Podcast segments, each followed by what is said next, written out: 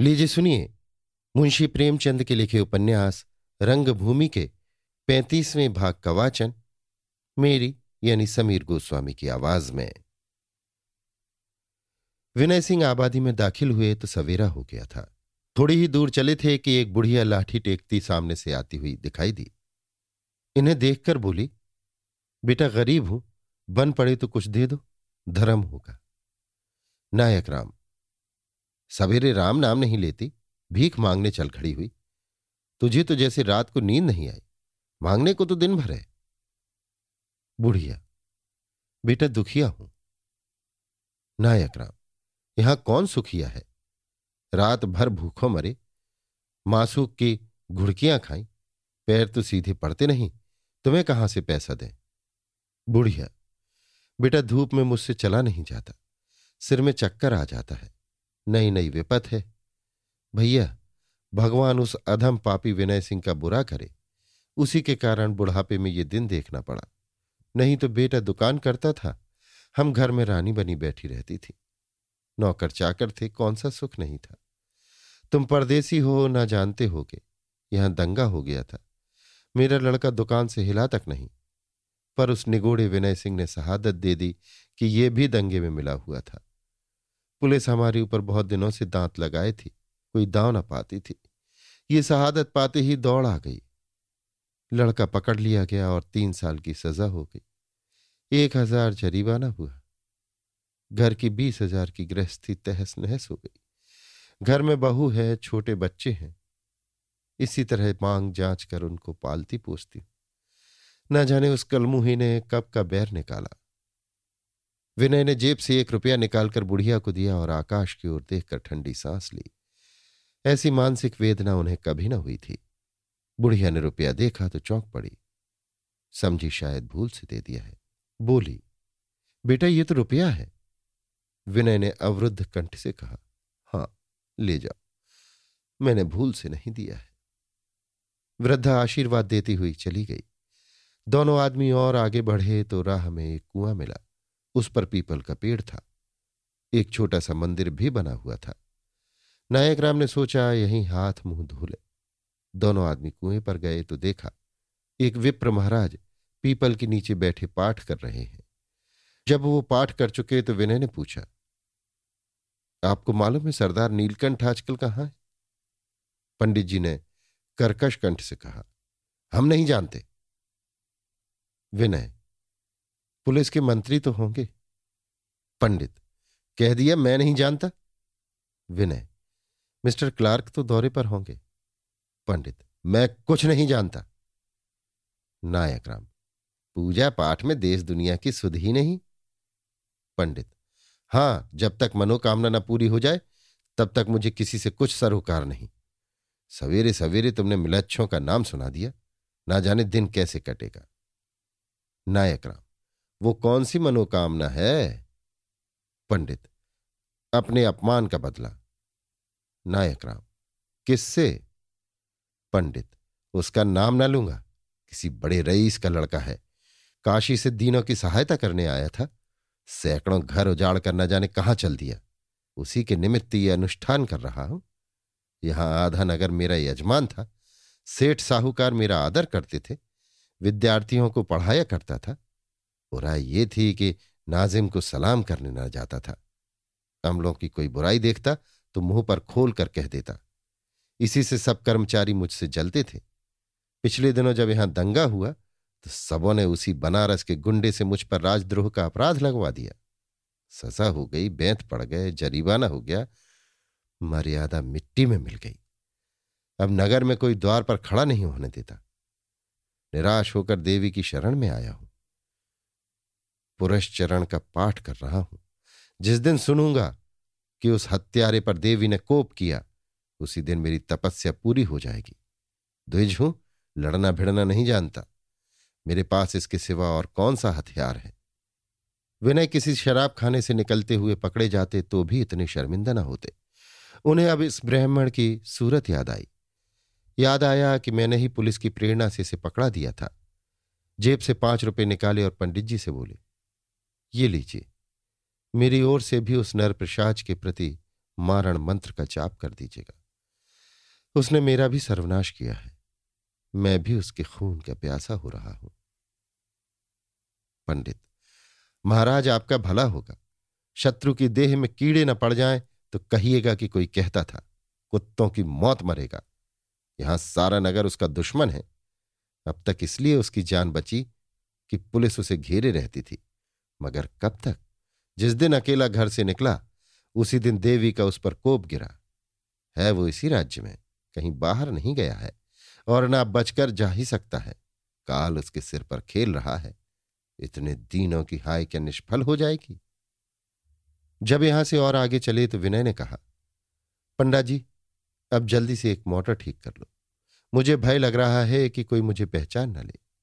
अपने प्राणों का इतना भय मुझे कभी ना हुआ था। अगर ऐसे ही दो एक दृश्य और सामने आए तो शायद मैं आत्मघात कर लूँ। आह, मेरा कितना पतन हुआ है। और अब तक मैं यही समझ रहा था कि मुझसे कोई अनौचित नहीं हुआ। मैंने सेवा का व्रत लिया था, घर से परोपकार करने चला था, खूब परोपकार किया। शायद ये लोग मुझे जीवन पर्यंत न भूलेंगे। नायक राम, भैया भूल चूक आदमी ही से होती है। अब उसका पछतावा ना करो। विनय नायक राम ये भूल चूक नहीं है ईश्वरीय विधान है। ऐसा ज्ञात होता है कि ईश्वर सदव्रतधारियों की कठिन परीक्षा लिया करते हैं। सेवक का पद इन परीक्षाओं में सफल हुए बिना नहीं मिलता। मैं परीक्षा में गिर गया, बुरी तरह गिर गया। नायक राम का विचार था कि जरा जेल के दरोगा साहब का कुशल समाचार पूछते चलें, लेकिन मौका न देखा तो तुरंत मोटर सर्विस के दफ्तर में गए। वहाँ मालूम हुआ कि दरबार ने सब मोटरों को एक सप्ताह के लिए रोक लिया है। मिस्टर क्लार्क के कई मित्र बाहर से शिकार खेलने आए हुए थे। अब क्या हो? नायक राम को घोड़े पर चढ़ना ना आता था और विनय को ये उचित ना मालूम होता था कि आप तो सवार होकर चलें और वो पाँव पाँव। नायक राम, भैया तुम सवार हो जाओ। मेरी कौन? अभी अवसर पड़ जाए तो दस कोस जा सकता हूँ। विनय तो मैं ही ऐसा कौन मरा जाता हूँ? अब रात की थकावट दूर हो गई। दोनों आदमियों ने कुछ जलपान किया और उदयपुर चले। आज विनय ने जितनी बात की, उतनी शायद और कभी न की थी। और वो भी नायक राम जैसे लठ गंवार से। सोफी की तीव्र आलोचना अब उन्हें सर्वथा न्याय संगत जान पड़ती थी। बोले पंडा जी ये समझ लो कि अगर दरबार ने उन सब कैदियों को छोड़ न दिया, जो मेरी शहादत से फंसे हैं तो मैं अपना मुँह किसी को न दिखाऊँगा। मेरे लिए यही एक आशा रह गई है। तुम घर जाकर माताजी से कह देना कि वो कितना दुखी और अपनी भूल पर कितना लज्जित था।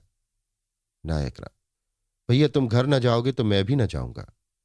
अब तो जहाँ तुम हो, वहीं मैं भी हूँ। जो कुछ बीतेगी, दोनों ही के सिर बीतेगी।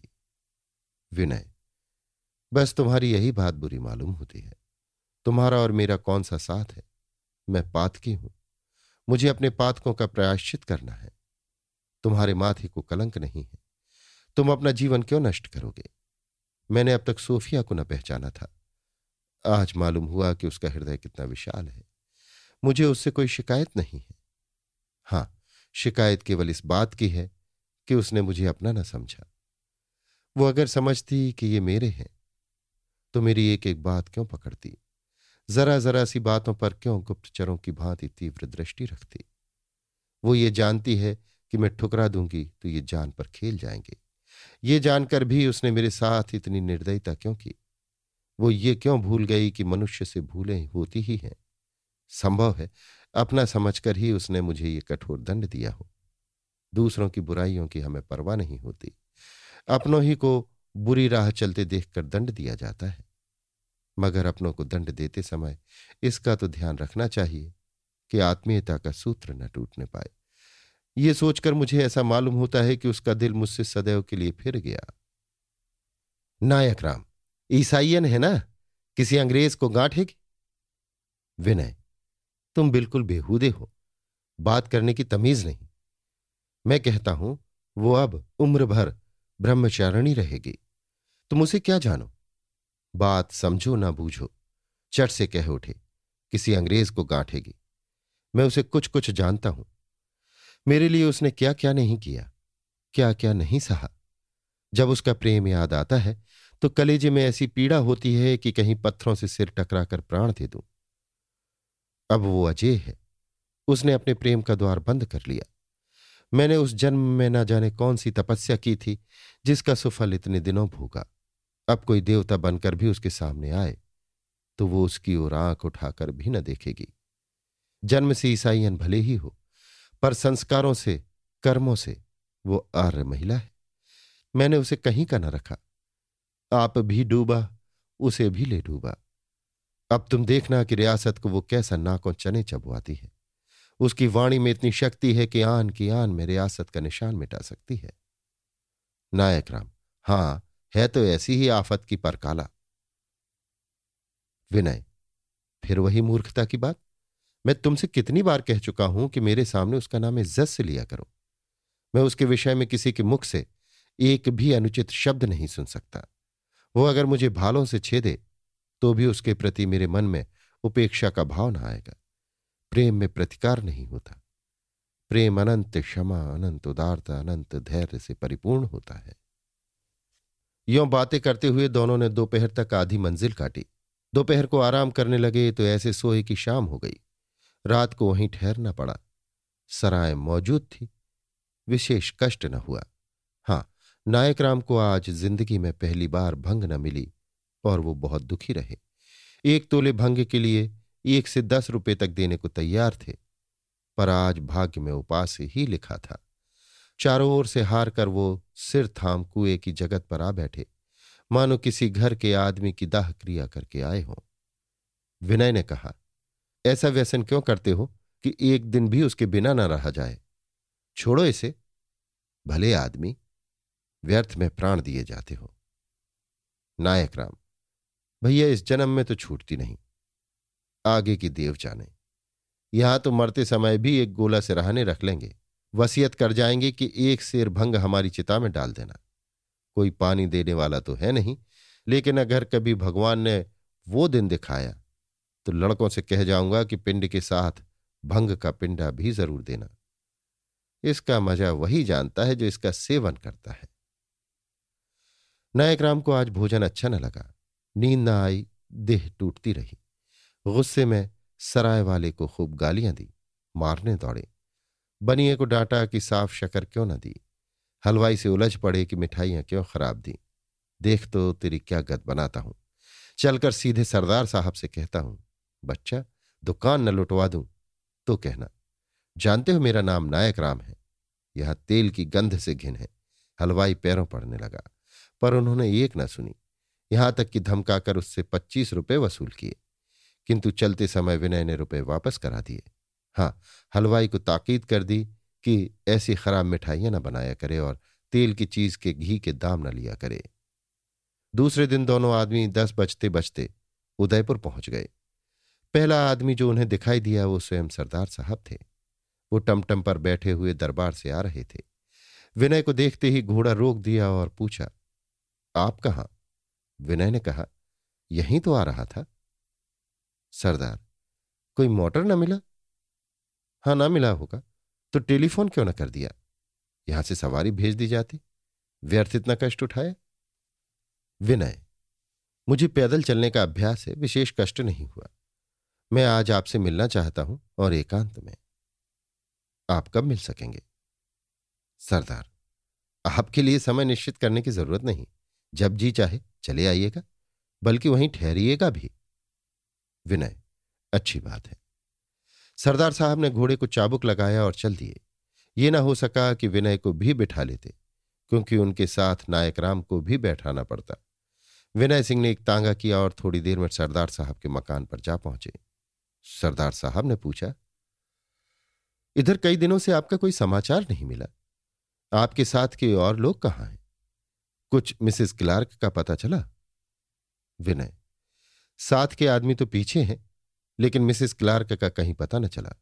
सारा परिश्रम विफल हो गया। वीरपाल की तो मैंने टोह लगा ली, उसका घर भी देखाया, पर मिसेस क्लार्क की खोज न मिली।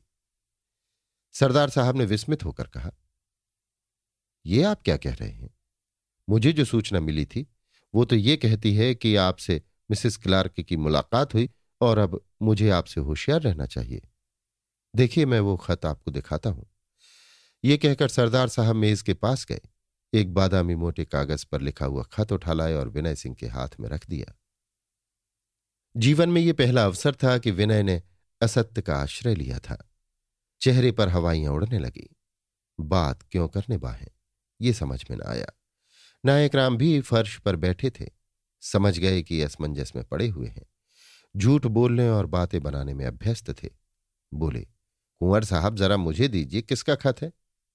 विनय, इंद्रदत्त का। नायक राम, ओहो, उस पगले का खत है। वही लौंडा ना, जो सेवा समिति में आकर गाया करता था। उसके माँ बाप ने घर से निकाल दिया था। सरकार पगला है। ऐसी ही ऊट पटांग बातें किया करता है। सरदार।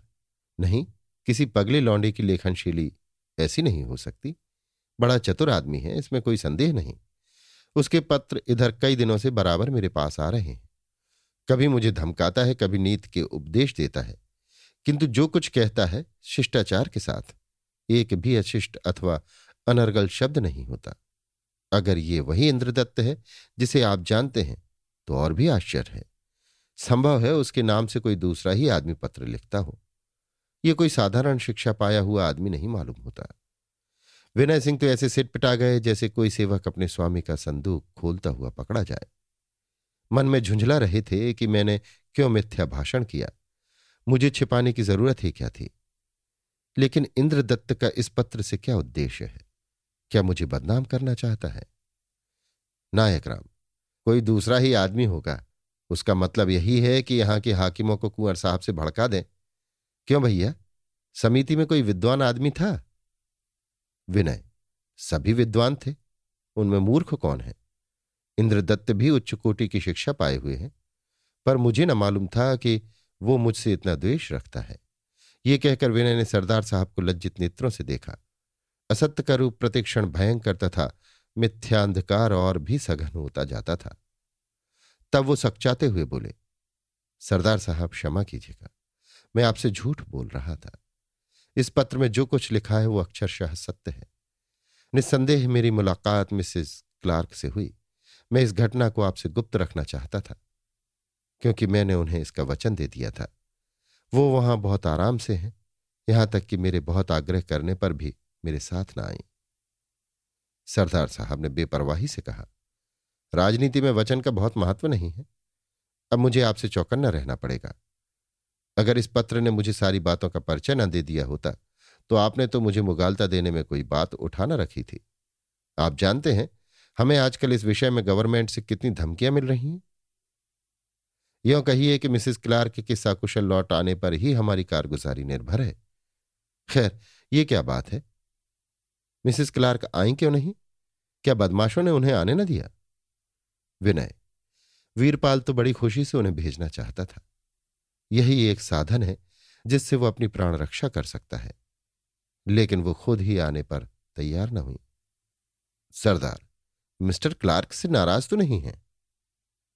विनय, हो सकता है, जिस दिन विद्रोह हुआ था, मिस्टर क्लार्क नशे में अचेत पड़े थे। शायद इसी कारण उनसे चिढ़ गई हो। ठीक ठीक कुछ नहीं कह सकता। हाँ उनसे भेंट होने से ये बात स्पष्ट हो गई कि हमने जसवंत नगर वालों का दमन करने में बहुत सी बातें न्याय विरुद्ध की। हमें शंका थी कि विद्रोहियों ने मिसिस क्लार्क को या तो कैद कर रखा है या मार डाला है। इसी शंका पर हमने दमन नीति का व्यवहार किया। सबको एक लाठी से हाँका, किंतु दो बातों में से एक भी सच न निकली। मिसिस क्लार्क जीवित हैं और प्रसन्न हैं। वो वहाँ से स्वयं नहीं आना चाहती। जसवंत नगर वाले अकारण ही हमारे कोप के भागी हुए और मैं आपसे बड़े आग्रह से प्रार्थना करता हूँ कि उन गरीबों पर दया होनी चाहिए।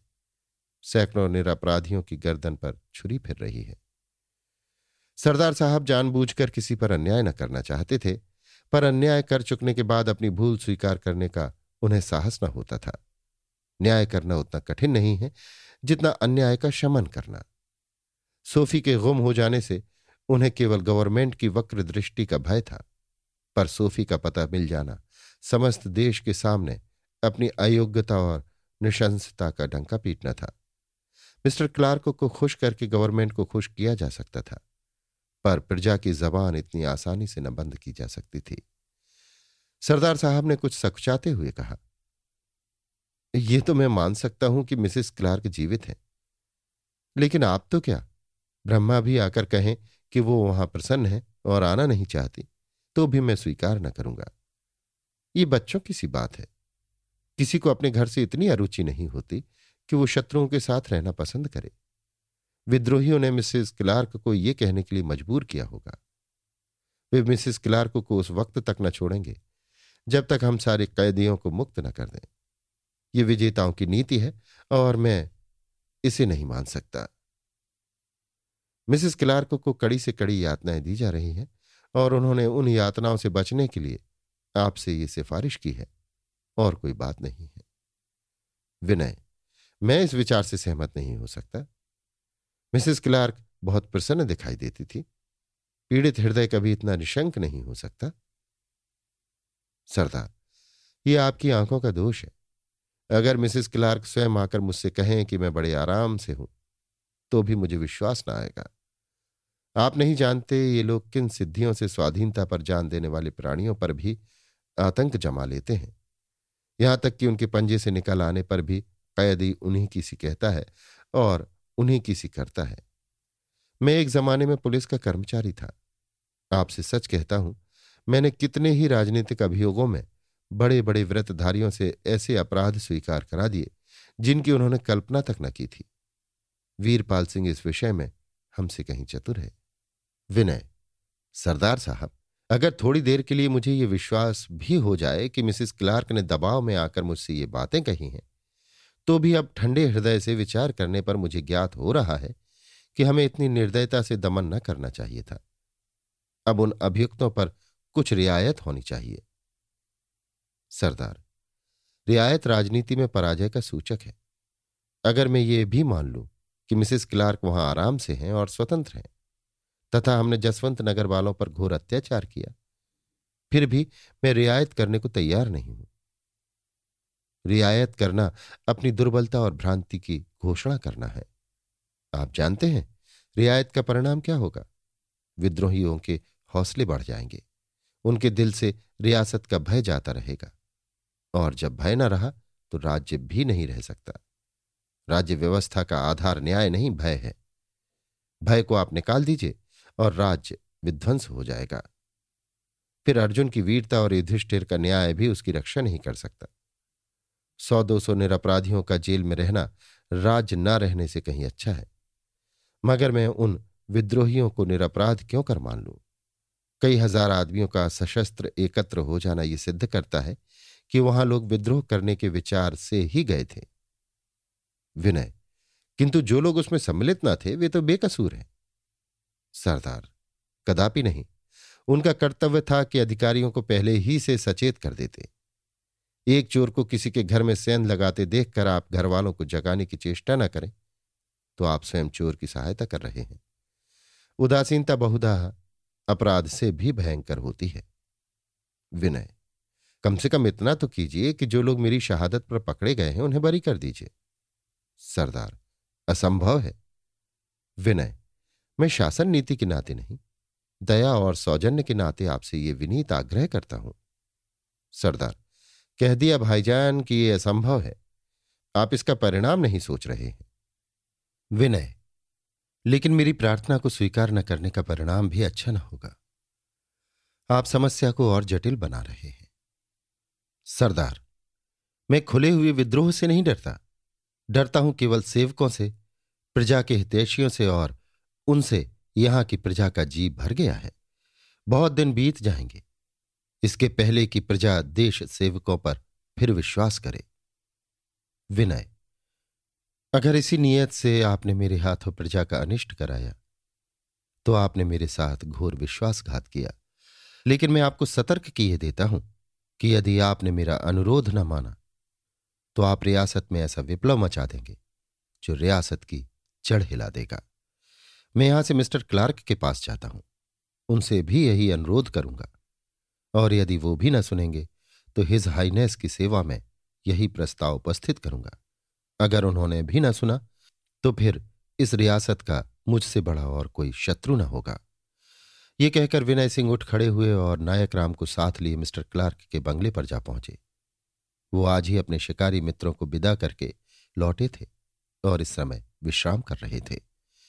विनय ने अर्दली से पूछा तो मालूम हुआ कि साहब कुछ काम कर रहे हैं? विनय बाग में टहलने लगे।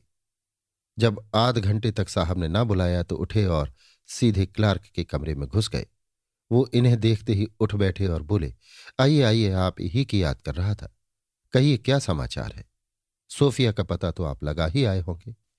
विनय, जी हाँ, लगा आया। ये कहकर विनय ने क्लार्क से भी वही कथा कही जो सरदार साहब से कही थी, और वही अनुरोध किया। क्लार्क, मिस सोफी आपके साथ क्यों नहीं आई? विनय, ये तो मैं नहीं कह सकता, लेकिन वहाँ उन्हें कोई कष्ट नहीं है। क्लार्क तो फिर आपने नई खोज क्या की? मैंने तो समझा था, शायद आपके आने से इस विषय पर कुछ प्रकाश पड़ेगा। ये देखिए सोफिया का पत्र है, आज ही आया है। इसे आपको दिखा तो नहीं सकता, पर इतना कह सकता हूँ कि वो इस वक्त मेरे सामने आ जाए तो उस पर पिस्तौल चलाने में एक क्षण भी विलंब न करूँगा। अब मुझे मालूम हुआ कि धर्मपरायणता छल और कुटिलता का दूसरा नाम है। इसकी धर्मनिष्ठा ने मुझे बड़ा धोखा दिया। शायद कभी किसी ने इतना बड़ा धोखा न खाया होगा। मैंने समझा था, धार्मिकता से साहृदयता उत्पन्न होती है, पर यह मेरी भ्रांति थी। मैं इसकी धर्मनिष्ठा पर रीझ गया।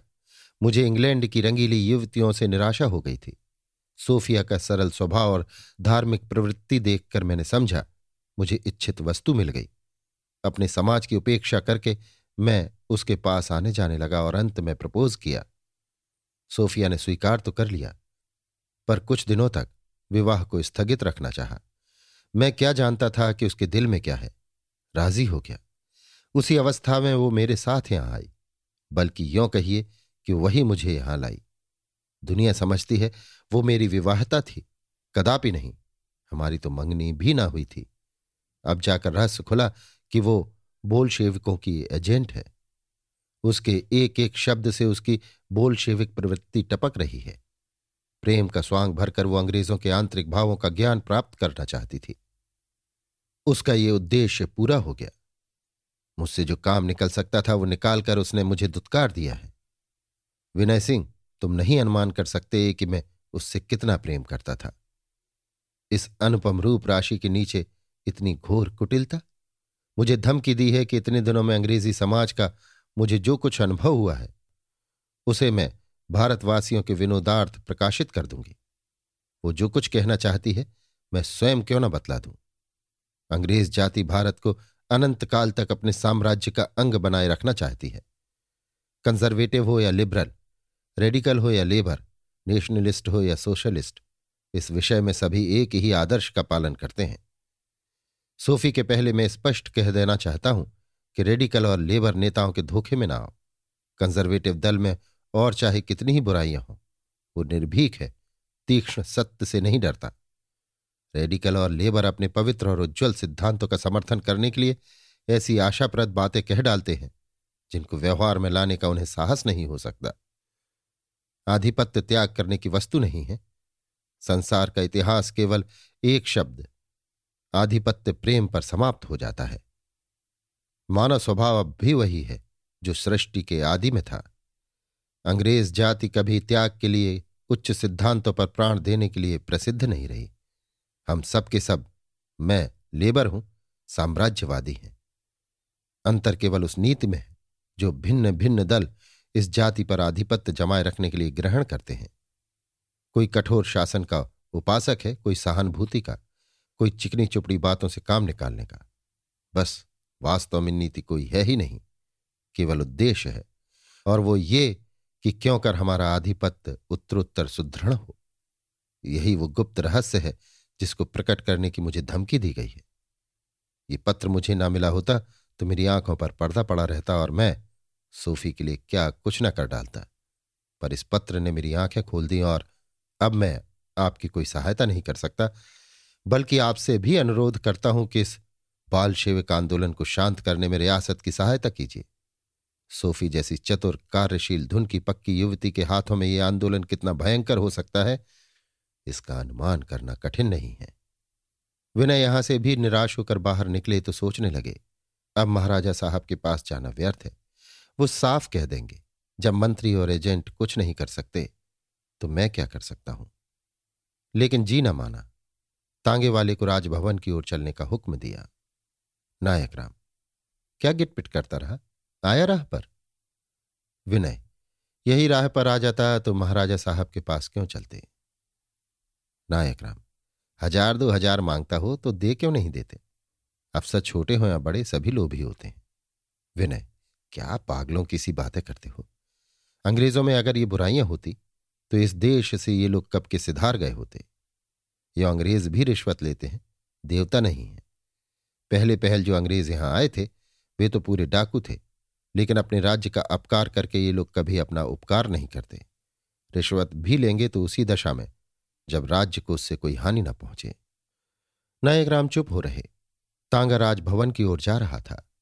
रास्ते में कई सड़कें, कई पाठशालाएँ, कई चिकित्सालय मिले। इन सबों के नाम अंग्रेज़ी थे। यहाँ तक कि एक पार्क मिला। वो भी किसी अंग्रेज़ एजेंट के नाम से अलंकृत था। ऐसा जान पड़ता था, कोई भारतीय नगर नहीं, अंग्रेज़ों का शिविर है। तांगा जब राजभवन के सामने पहुँचा तो विनय सिंह उतर पड़े और महाराजा के प्राइवेट सेक्रेटरी के पास गए। ये एक अंग्रेज़ था। विनय से हाथ मिलाते हुए बोला, महाराजा साहब तो अभी पूजा पर हैं। ग्यारह बजे बैठा था, चार बजे उठेगा। क्या आप लोग इतनी देर तक पूजा किया करता है? विनय, हमारे यहाँ ऐसे ऐसे पूजा करने वाले हैं, जो कई कई दिन तक समाधि में मग्न रहते हैं। पूजा का वो भाग, जिसमें परमात्मा या अन्य देवताओं से कल्याण की याचना की जाती है, शीघ्र ही समाप्त हो जाता है। लेकिन वो भाग, जिसमें योग क्रियाओं द्वारा आत्मशुद्धि की जाती है, बहुत विशद होता है। सेक्रेटरी। हम जिस राजा के साथ पहले था, वो सवेरे से दो बजे तक पूजा करता था। तब भोजन करता था और चार बजे सोता था। फिर नौ बजे पूजा पर बैठ जाता था और दो बजे रात को उठता था। वो एक घंटे के लिए सूर्यास्त के समय बाहर निकलता था। पर इतनी लंबी पूजा मेरे विचार में अस्वाभाविक है। मैं समझता हूँ कि ये ना तो उपासना है, ना आत्मशुद्धि की क्रिया। केवल एक प्रकार की अकर्मण्यता है। विनय का चित्त इस समय इतना व्यग्र हो रहा था कि उन्होंने इस कटाक्ष का कुछ उत्तर न दिया। सोचने लगे, अगर राजा साहब ने भी साफ़ जवाब दिया तो मेरे लिए क्या करना उचित होगा? अभी इतने बेगुनाहों के खून से हाथ रंगे हुए हैं। कहीं सोफी ने गुप्त हत्याओं का अभिनय आरंभ किया तो उनका खून भी मेरी ही गर्दन पर होगा। इस विचार से वो इतने व्याकुल हुए कि एक ठंडी सांस लेकर आराम कुर्सी पर लेट गए और आँखें बंद कर ली। यों वो नित्य संध्या करते थे। पर आज पहली बार ईश्वर से दया प्रार्थना की।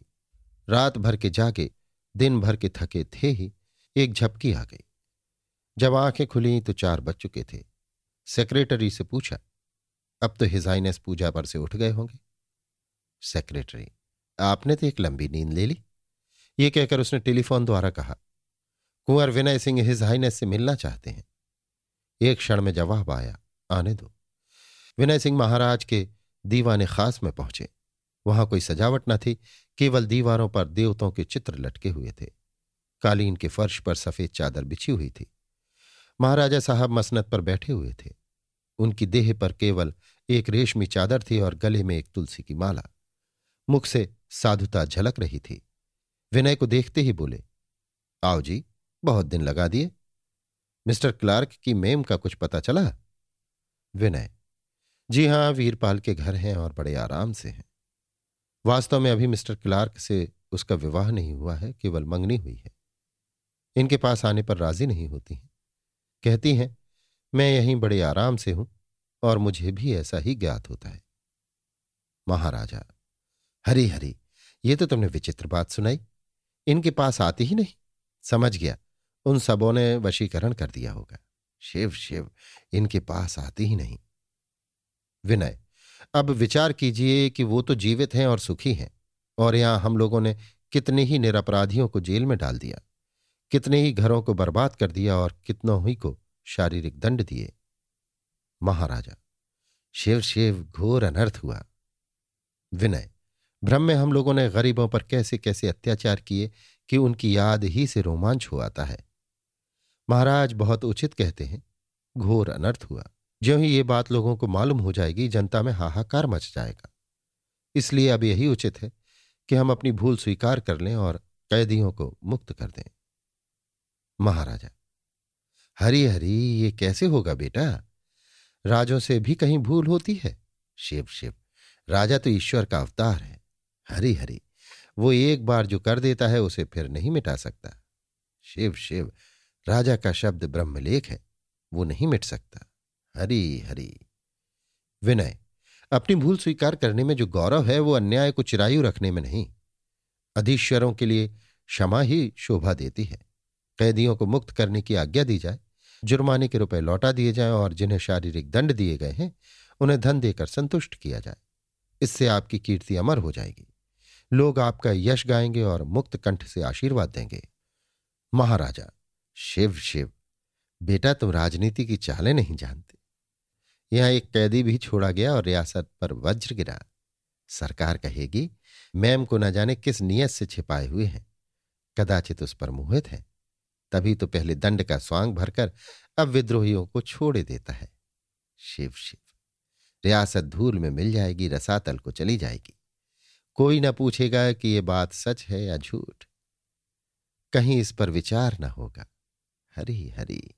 हमारी दशा साधारण अपराधियों से भी गई बीती है। उन्हें तो सफ़ाई देने का अवसर दिया जाता है। न्यायालय में उन पर कोई धारा लगाई जाती है और उसी धारा के अनुसार उन्हें दंड दिया जाता है। हमसे कौन सफ़ाई लेता है? हमारे लिए कौन सा न्यायालय है? हरी हरी। हमारे लिए ना कोई कानून है, ना कोई धारा। जो अपराध चाह, लगा दिया। जो दंड चाह, दे दिया। न कहीं अपील है, न फरियाद। राजा विषय प्रेमी कहलाते ही हैं। उन पर यह दोषारोपण होते कितनी देर लगती है। कहा जाएगा, तुमने क्लार्क की अतिरूपवती मेम को अपने रनिवास में छिपा लिया और झूठ मूठ उड़ा दिया कि वो गुम हो गई। हरी हरी, शिव शिव। सुनता हूँ, बड़ी रूपवती स्त्री है, चाँद का टुकड़ा है, अप्सरा है। बेटा, इस अवस्था में ये कलंक न लगाओ। वृद्धावस्था भी हमें ऐसे कुछ से दोषों से नहीं बचा सकती। मशहूर है राजा लोग रसादी का सेवन करते हैं, इसलिए जीवन पर्यंत हष्टपुष्ट बने रहते हैं।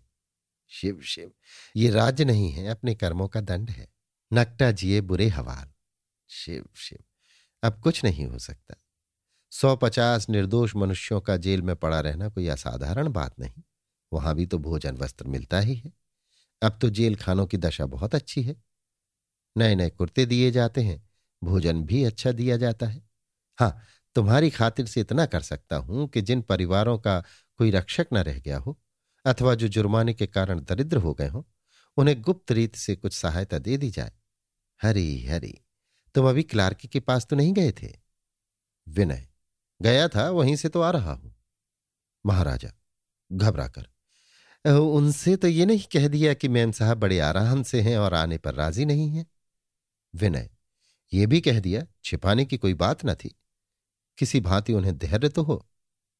महाराजा, जांग पर हाथ पटक कर सर्वनाश कर दिया हरी हरी, चौपट नाश कर दिया शिव शिव, आग तो लगा दिया मेरे पास क्यों आए हो? शिव शिव, क्लार्क कहेगा, कैदी कैद में आराम से है तो इसमें कुछ ना कुछ रहस्य है। अवश्य कहेगा, ऐसा कहना स्वाभाविक भी है। मेरे अदिन आ गए। शिव शिव, मैं इस आक्षेप का क्या उत्तर दूँगा? भगवान तुमने घोर संकट में डाल दिया। यही कहते हैं बचपन की बुद्धि। वहाँ ना जाने कौन सा शुभ समाचार कहने दौड़े थे। पहले प्रजा को भड़काया, रियासत में आग लगाई, अब ये दूसरा आघात किया। मूर्ख, तुझे क्लार्क से कहना चाहिए था, वहाँ मैम को नाना प्रकार के कष्ट दिए जा रहे हैं, अनेक यातनाएँ मिल रही हैं। ओह, शिव शिव! सहसा प्राइवेट सेक्रेटरी ने फ़ोन में कहा, मिस्टर क्लार्क आ रहे हैं। महाराजा ने खड़े होकर कहा आ गया यमदूत आ गया। कोई है? कोट पतलून लाओ। तुम जाओ विनय, चले जाओ। रियासत से चले जाओ। फिर मुझे मुँह मत दिखाना। जल्दी पगड़ी लाओ। यहाँ से उगालदान हटा दो। विनय को आज राजा से घृणा हो गई। सोचा इतना नैतिक पतन इतनी कायरता।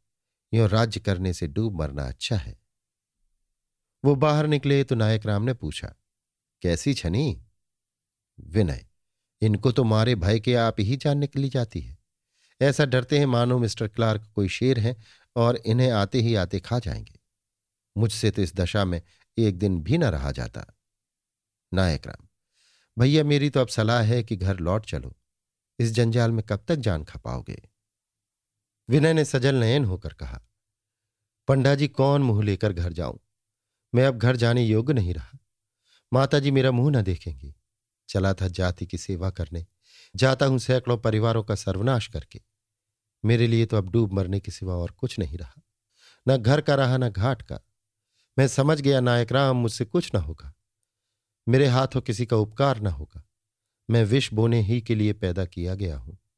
मैं सर्प हूँ, जो काटने के सिवा और कुछ नहीं कर सकता। जिस पामर प्राणी को प्रांत का प्रांत गालियाँ दे रहा हो, जिसके अहित के लिए अनुष्ठान किए जा रहे हो उसे संसार पर भार स्वरूप रहने का क्या अधिकार है? आज मुझ पर कितने बेकसों की आहें पड़ रही हैं। मेरे कारण कितना आँसू बहा है। उसमें मैं डूब सकता हूँ। मुझे जीवन से भय लग रहा है। जितना जीऊँगा, उतना ही अपने ऊपर पापों का भार बढ़ाऊँगा। इस वक्त अगर अचानक मेरी मृत्यु हो जाए तो समझो, ईश्वर ने मुझे उबार लिया। इस तरह गिलानी में डूबे हुए विनय उस मकान में पहुँचे जो रियासत की ओर से उन्हें ठहरने को मिला था। विनय को देखते ही नौकर चाकर दौड़े। कोई पानी खींचने लगा, कोई झाड़ू देने लगा, कोई बर्तन धोने लगा। विनय तांगे से उतरकर सीधे दीवान खाने में गए। अंदर कदम रखा ही था कि मेज पर बंद लिफाफा मिला। विनय का हृदय धक धक करने लगा। ये रानी जानवी का पत्र था। लिफाफा खोलने की हिम्मत न पड़ी। कोई माता परदेश में पड़े हुए बीमार बेटे का तार पाकर इतनी शंकातुर न होती होगी। लिफाफा हाथ में लिए हुए सोचने लगे, इसमें मेरी भर्त्सना के सिवा और क्या होगा?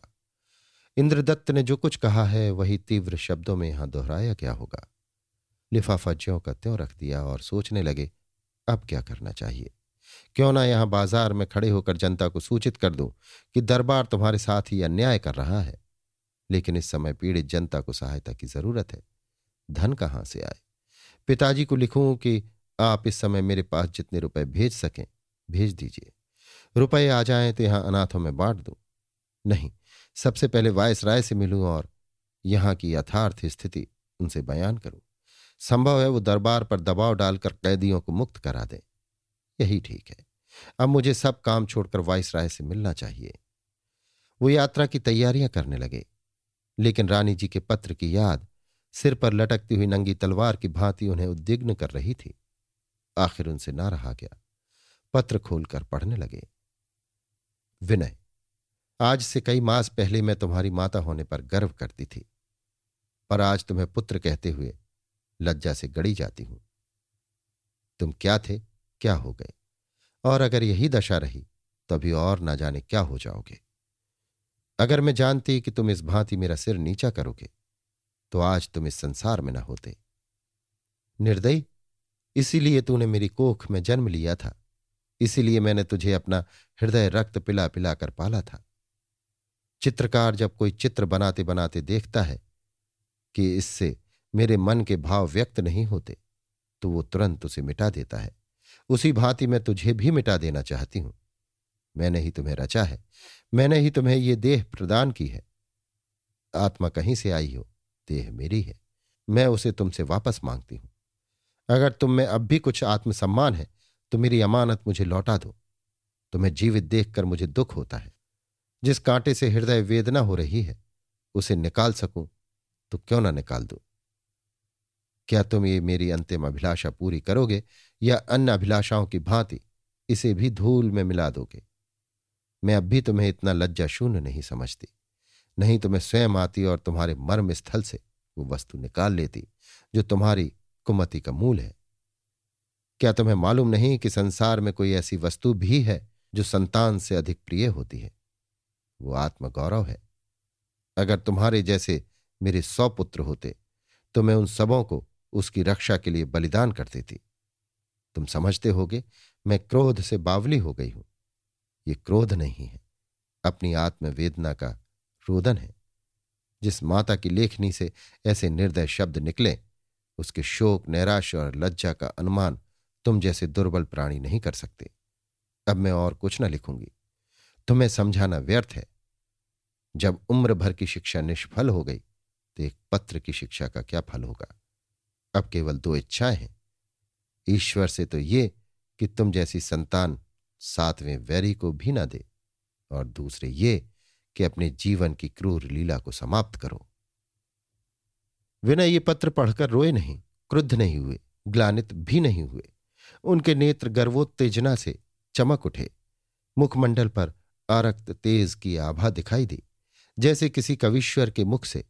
अपने पूर्वजों की वीर गाथा सुनकर मन चले राजपूत का मुख तमतमा उठे। माता तुम्हें धन्य है। स्वर्ग में बैठी हुई वीर राजपुतानियों की वीर आत्माएँ तुम्हारी आदर्शवादिता पर गर्व करती होंगी। मैंने अब तक तुम्हारी अलौकिक वीरता का परिचय न पाया था। तुमने भारत की विदेशियों का मस्तक उन्नत कर दिया। देवी, मैं स्वयं अपने को तुम्हारा पुत्र कहते हुए लज्जित हूँ। हाँ, मैं तुम्हारा पुत्र कहलाने योग्य नहीं हूँ। तुम्हारे फैसले के आगे सिर झुकाता हूँ। अगर मेरे पास सौ जाने होती तो सबों को तुम्हारे आत्मगौरव की रक्षा के लिए बलिदान कर देता। अभी इतना निर्लज नहीं हुआ हूँ। लेकिन यो नहीं मैं तुम्हें इतना संतोष देना चाहता हूँ कि तुम्हारा पुत्र जीना नहीं जानता, पर मरना जानता है। अब विलंब क्यों? जीवन में जो कुछ ना करना था, वो सब कुछ कर चुका। उसके अंत का इससे उत्तम और कौन अवसर मिलेगा? ये मस्तक केवल एक बार तुम्हारे चरणों पर तड़पेगा। संभव है अंतिम समय तुम्हारा पवित्र आशीर्वाद पा जाऊँ। शायद तुम्हारे मुख से ये पावन शब्द निकल जाए कि मुझे तुझसे ऐसी ही आशा थी। तूने जीना न जाना, लेकिन मरना जानता है।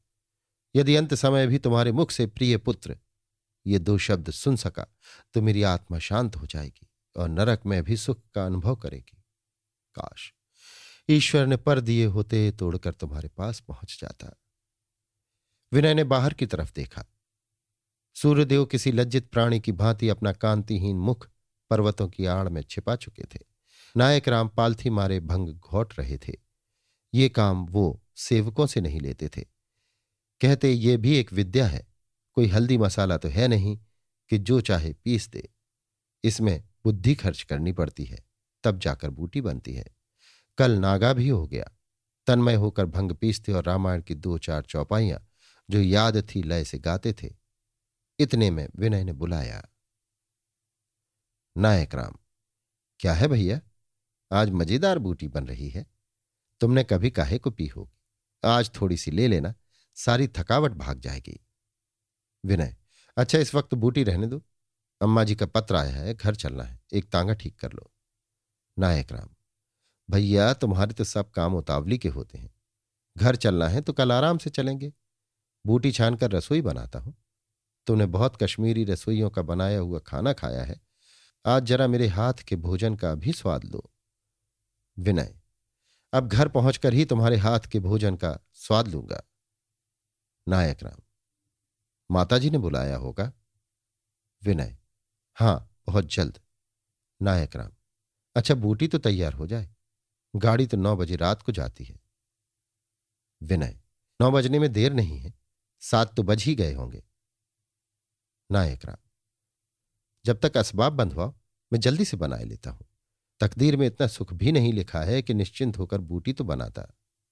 विनय, असबाब कुछ नहीं जाएगा। मैं घर से कोई असबाब लेकर नहीं आया था। यहाँ से चलते समय घर की कुंजी सरदार साहब को दे देनी होगी। नायक राम, और ये सारा असबाब? विनय, कह दिया कि मैं कुछ ना ले जाऊँगा।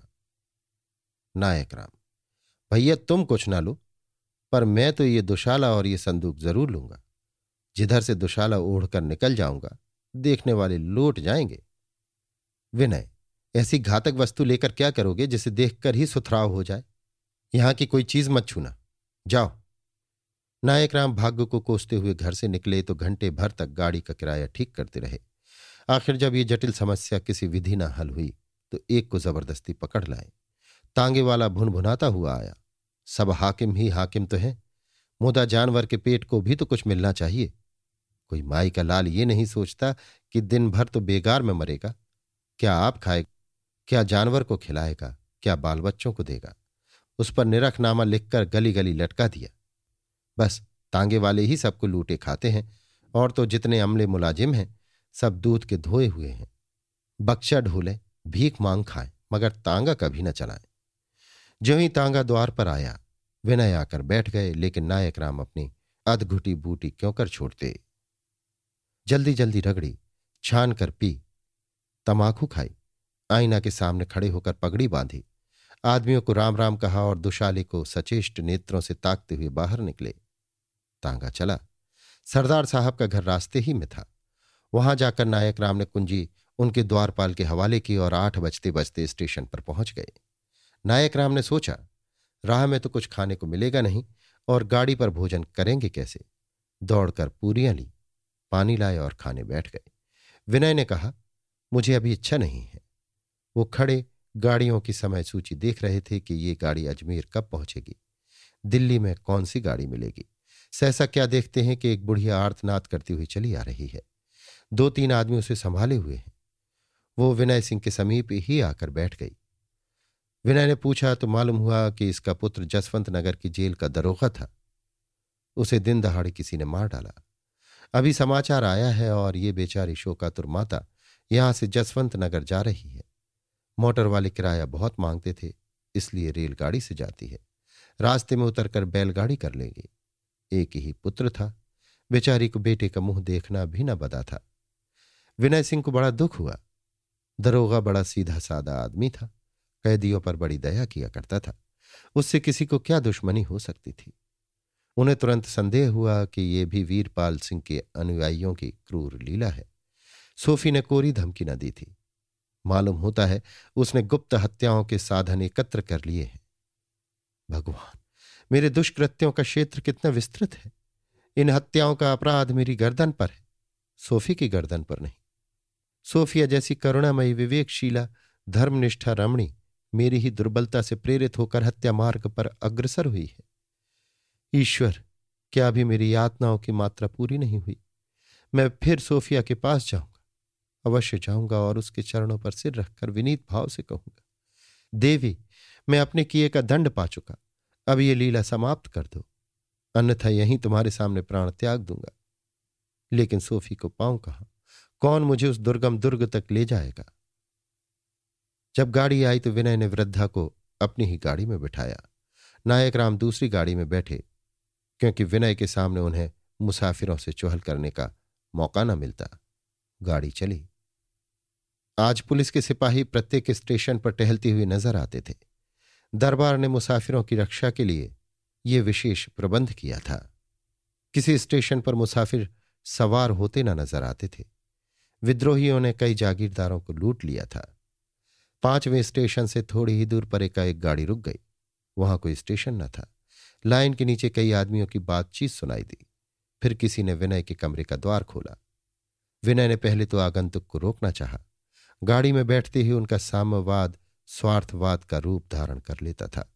ये भी संदेह हुआ कि डाकू ना हो, लेकिन निकट से देखा तो किसी स्त्री के हाथ थे। अलग हट गए और एक क्षण में एक स्त्री गाड़ी पर चढ़ाई। विनय देखते ही पहचान गई। वो मिस सोफिया थी। उसके बैठते ही गाड़ी फिर चलने लगी। सोफिया ने गाड़ी में आते ही विनय को देखा तो चेहरे का रंग उड़ गया। जी में आया, गाड़ी से उतर जाओ। पर वो चल चुकी थी। एक क्षण तक वो हतबुद्धि सी खड़ी रही। विनय के सामने उसकी आँखें न उठती थी। तब उसी वृद्धा के पास बैठ गई और खिड़की की ओर ताकने लगी। थोड़ी देर तक दोनों मौन बैठे रहे। किसी को बात करने की हिम्मत न पड़ती थी। वृद्धा ने सोफी से पूछा, कहाँ जाओगी बेटी? सोफिया बड़ी दूर जाना है। वृद्धा, यहाँ कहाँ से आ रही हो? सोफिया, यहाँ से थोड़ी दूर एक गाँव है। वहीं से आती हूँ। वृद्धा, तुमने गाड़ी खड़ी करा दी थी क्या? सोफिया, स्टेशनों पर आजकल डाके पड़ रहे हैं। इसी से बीच में गाड़ी रुकवा दी। वृद्धा, तुम्हारे साथ और कोई नहीं है क्या? अकेले कैसे जाओगी?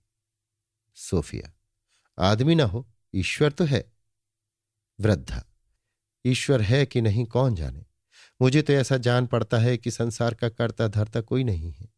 जभी तो दिन दहाड़े डाके पड़ते हैं, खून होते हैं। कल मेरे बेटे को डाकुओं ने मार डाला। रोकर गौ था गऊ, कभी मुझे जवाब नहीं दिया। जेल के कैदी उसको असीस दिया करते थे। कभी किसी भले मानस को नहीं सताया उस पर यह वज्र गिरा तो कैसे कहूँ कि ईश्वर है। सोफिया, क्या जसवंत नगर के जेलर आपके बेटे थे? वृद्धा हाँ बेटी, यही एक लड़का था। सो भगवान ने हर लिया ये कहकर वृद्धा से सकने लगी। सोफिया का मुख किसी मरणासन्न रोगी के मुख की भांति निष्प्रभ हो गया। जरा देर तक वो करुणा के आवेश को दबाए हुए खड़ी रही। तब खिड़की के बाहर सिर निकालकर फूट फूट कर रोने लगी। उसका कुत्सित प्रतिकार नग्न रूप में उसके सामने खड़ा था। सोफी आध घंटे तक मुँह छिपाए रोती रही। यहाँ तक कि वो स्टेशन आ गया जहाँ वृद्धा उतरना चाहती थी। जब वो उतरने लगी तो विनय ने उसका असबाब उतारा और उसे सांत्वना देकर विदा किया। अभी विनय गाड़ी में बैठे भी न थे कि सोफी नीचे आकर वृद्धा के सम्मुख खड़ी हो गई और बोली, माता, तुम्हारे पुत्र की हत्या करने वाली मैं हूँ। जो दंड चाहो दो। तुम्हारे सामने खड़ी हो। वृद्धा ने विस्मित होकर कहा, क्या तू ही वो पिशाचनी है जिसने दरबार से लड़ने के लिए डाकुओं को जमा किया नहीं, तू नहीं हो सकती। तू तो मुझे करुणा और दया की मूर्ति सी दिखती है। सोफी हाँ माता, मैं ही वो पिशाचनी हूँ। वृद्धा, जैसा तूने किया वैसा तेरे आगे आएगा। मैं तुझे और क्या कहूँ? मेरी भांति तेरे दिन भी रोते बीते। इंजन ने सीटी दी। सोफी संज्ञा शून्य सी खड़ी थी। वहाँ से हिली तक नहीं। गाड़ी चल पड़ी। सोफी अब भी वहीं खड़ी थी। सहसा विनय गाड़ी से कूद पड़े। सोफिया का हाथ पकड़कर गाड़ी में बैठा दिया और बड़ी मुश्किल से आप भी गाड़ी में चढ़ गए। एक पल का भी विलंब होता तो वहीं रह जाते। सोफिया ने गिलानी भाव से कहा, विनय, तुम मेरा विश्वास करो या न करो, पर मैं सत्य कहती हूँ कि मैंने वीरपाल को एक हत्या की भी अनुमति नहीं दी। मैं उसकी घातक प्रवृत्ति को रोकने की यथाशक्ति प्रयत्न करती रही, पर यह दल इस समय प्रत्याघात की धुन में उन्मत्त हो रहा है। किसी ने मेरी ना सुनी। यही कारण है मैं अब यहाँ से जा रही मैंने उस रात को आमर्श की दशा में तुमसे ना जाने क्या क्या बातें की। लेकिन ईश्वर ही जानते हैं इसका मुझे कितना खेद और दुख है।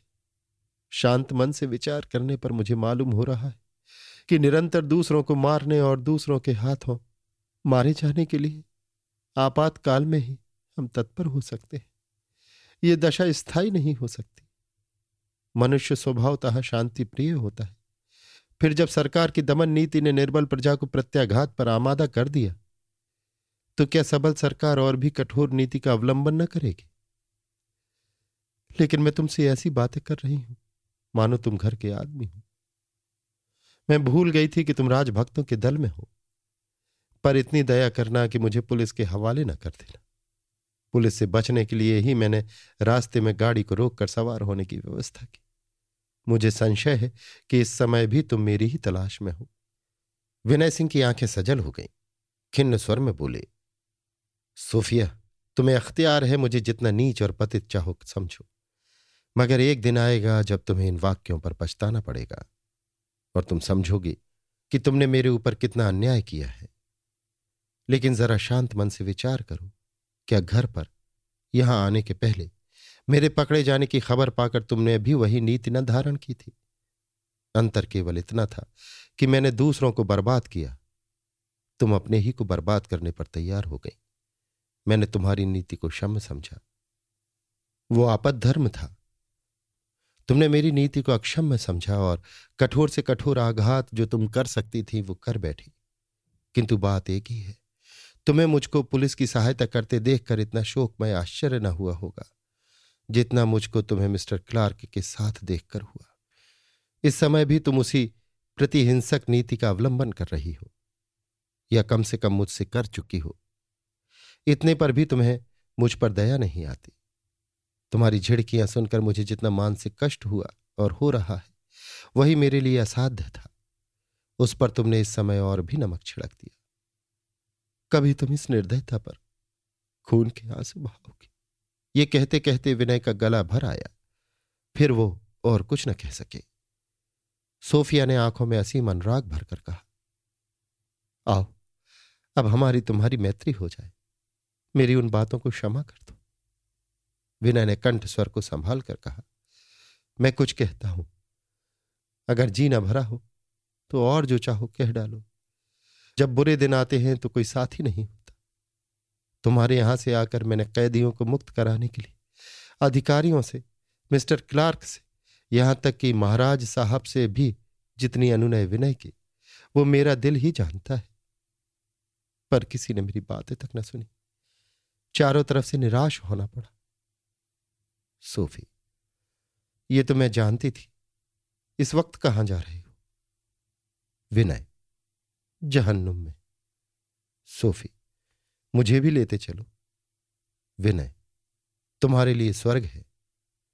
एक क्षण बाद फिर बोले, घर जा रहा अम्मा जी ने बुलाया है। मुझे देखने के लिए उत्सुक है।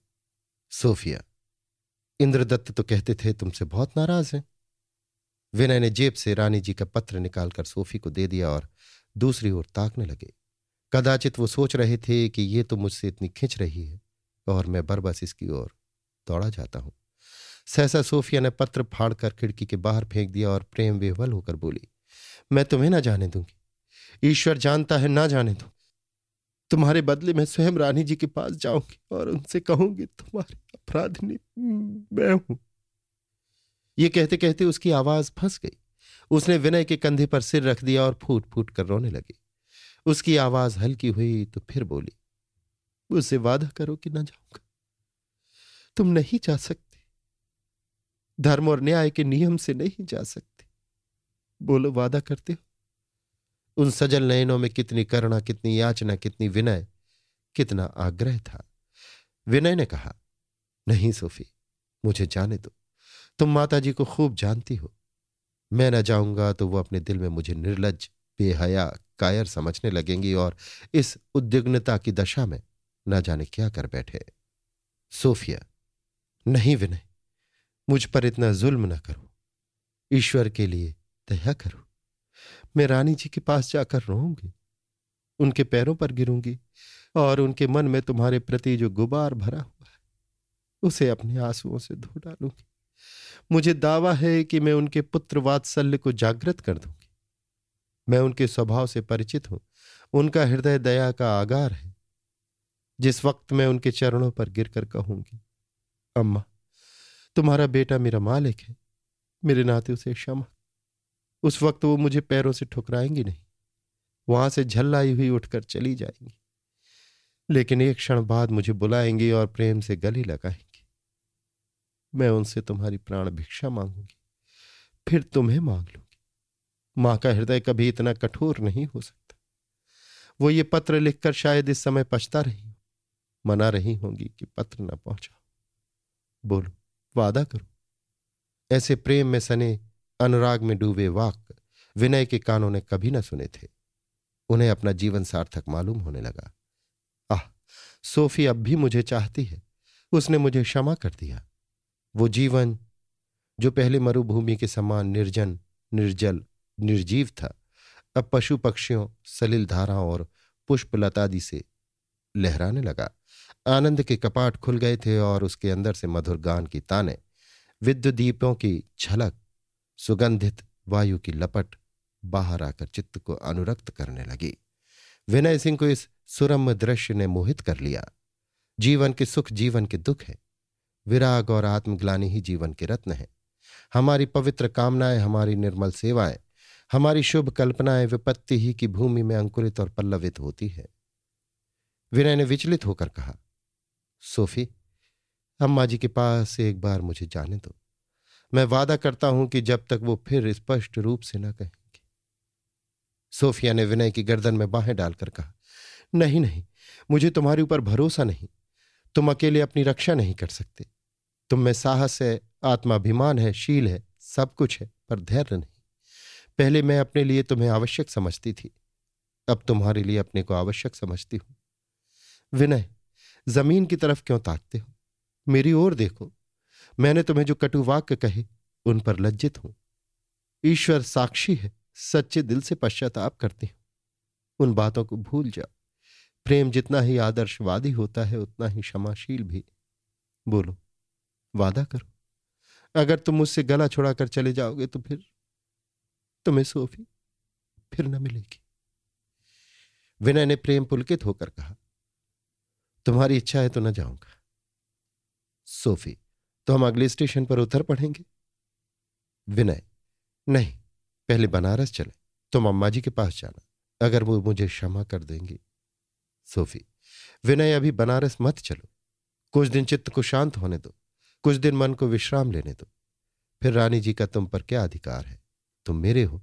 उन समस्त नीतियों के अनुसार जो ईश्वर ने और मनुष्य ने रची हैं, तुम मेरे हो। मैं रियायत नहीं, अपना सत्य चाहती हूँ। हम अगले स्टेशन पर उतर पड़ेंगे। इसके बाद सोचेंगे, हमें क्या करना है, कहाँ जाना है? विनय ने सकुचाते हुए कहा, जीवन का निर्वाह कैसे होगा? मेरे पास जो कुछ है, वो नायक राम के पास है। वो किसी दूसरे डिब्बे में है। अगर उसे खबर हो गई तो वो भी हमारे साथ चलेगा। सोफी इसकी क्या चिंता? नायक राम को जाने दो। प्रेम जंगलों में भी सुखी रह सकता है। अंधेरी रात में गाड़ी, शैल और शिविर को चीरती चली जाती थी। बाहर दौड़ती हुई पर्वतमालाओं के सिवा और कुछ न दिखाई देता था। विनय तारों की दौड़ देख रहे थे। सोफिया देख रही थी कि आसपास कोई गाँव है या नहीं। इतने में स्टेशन नज़र आया। सोफी ने गाड़ी का द्वार खोल दिया और दोनों चुपके से उतर पड़े। जैसे चिड़िया का जोड़ा घोंसले से दाने की खोज में उड़ जाए। उन्हें इसकी चिंता नहीं कि आगे व्याध भी है, हिंसक पक्षी भी है, किसान की गुलेल भी है। इस समय तो दोनों अपने विचारों में मग्न हैं। दाने से लहराते हुए खेतों की बहार देख रहे हैं। पर वहाँ तक पहुँचना भी उनके भाग्य में है। ये कोई नहीं जानता। अभी आप सुन रहे थे मुंशी प्रेमचंद के लिखे उपन्यास, रंगभूमि के पैंतीसवें भाग का वाचन मेरी यानी समीर गोस्वामी की आवाज़ में।